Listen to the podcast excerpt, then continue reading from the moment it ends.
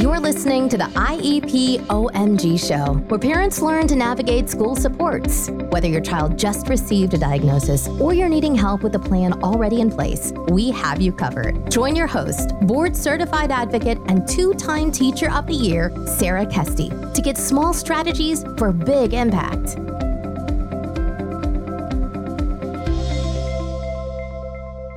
Hey, all. In the last episode, we talked about the pretty recent birth of special education in the US. It's not even 50 yet. After a quick refresher on how special ed came to be, we recognize the systemic shortcomings that plague our schools and impact our kids. Special ed was an add on to a school system designed for general education students. Special ed teacher prep is specified to only education specialists, only the special ed teachers, even though most kids on IEPs spend most of their time in general education. And special education is federally mandated, but not even halfway federally funded. There it is, folks, the deepest sources of our advocacy headaches. In this episode, we're going to talk about the spectrum of services available to students with disabilities. And to start, I'm going to hand you a mantra special education is a service, not a placement. A service, not a placement. All right, here's the deal. We have to watch out that our kids are not dumped into special education classrooms or put on tracks that take graduation off the menu of options. We need to be aware that special education services can happen in any setting and are designed to be tailored to each student. In other words, you can indeed have a kid who can rock an advanced math class and may also need small group support in general ed or in a separate classroom for writing. If we were to place this kid based on his lowest need, then he'd be in a special day class and missing opportunities to reach his potential. See, special education is a service. So, how do you know what services you can ask for? How do schools even decide what to offer? Let's go over the basics of services available for general academic need. And we'll talk more about additional services like speech or occupational therapy in a later episode. All right. If your child has a disability and needs only accommodations, they may be best served with a 504 plan. This 504 plan outlines the small changes called accommodations the school can make to ease your child's school experience and ensure that their disability doesn't prevent access to learning. For example, if your child has a physical disability that makes getting class to class difficult, he may have a 504 plan to accommodate PE with alternatives to runs or long walks. And he may get help from a campus aide to drive him between classes or at least have extra passing period to move at his own pace. Another example of a 504 plan happens a lot with students with ADHD. Maybe your child needs extra time for tests or a quiet space in which to focus. Those are reasonable things a school can provide that are small changes to accommodate for some of the disability related challenges. That's 504 territory. Okay, 504 plans are not technically special education because they fall under a different section of law, but let's be real. It's going to be the same school team usually who runs the show and updates the plan, possibly with the omission of the special ed teacher. Okay, so what if a 504 plan's accommodations aren't enough to address some of the impact of your child's disability? What if, for example, they have some academic or speech and language needs? That's where an IEP would come in. IEPs are more robust than 504 plans and are considered special education. Caution right there, though special education does not mean dumb. Special education means your child has disability, and most disabilities don't impact intelligence.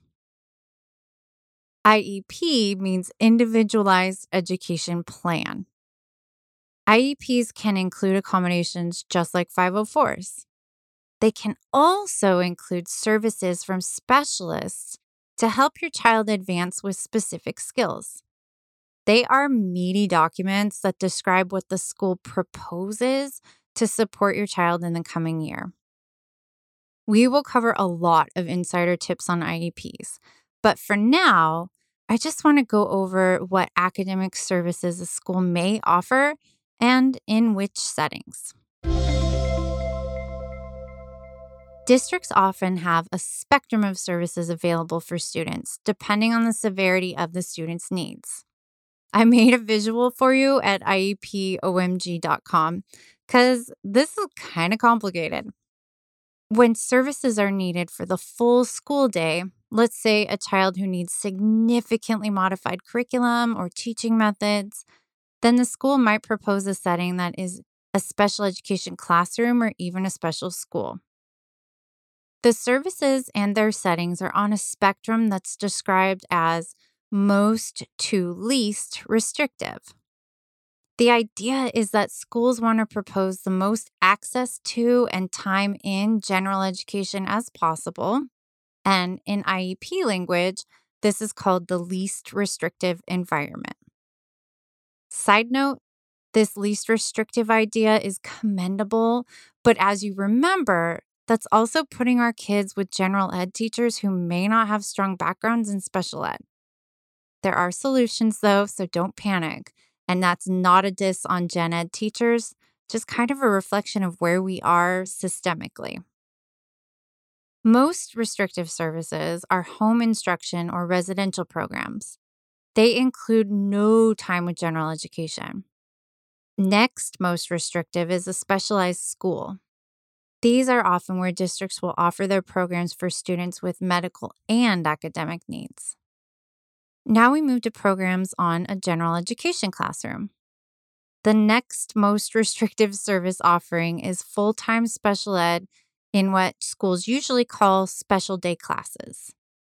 Some of these special day class placements are flexible and they allow students to attend general ed for learning in their strongest subjects while getting more substantial help in the special day class too. After special day class, there is RSP or resource or learning center or pullout. It goes by a lot of names. This is when students are in general education for most of the day and go to a separate classroom for intensive instruction to meet their needs, usually on a set schedule. Most students on IEPs get this kind of help. The least restrictive service happens in the general education classroom. Either students get small group help within their usual classroom, or they're in classes that are co taught by a special and general educator. That's the spectrum of services for students with disabilities. I know, it's a lot to chew on. So, I'll recommend what I share with students too. Experience this learning a few times grab the visual at iepomg.com or listen to the episode again. You can also even read the blog, which is on the website if you like the visuals to help you learn. Lastly, if you think your child may need a 504 plan or IEP, email your school psychologist, the social worker, if you have one on campus. That's kind of more of an East Coast thing and CC the school admin team, so the principal and any vice principals. I also have some sample request letters that you can use at iepomg.com under the resources section. Make sure you make your request in writing and date it. No matter what service your child receives, it's important to understand the menu of options. Today, you learned about the array of special ed services available, from residential placements to full time general education. As you reflect on which types of services may be best for your child, keep track of your own questions. You may even start a special ed binder or notebook as we pave this path together. So happy to have you here. Talk to you soon.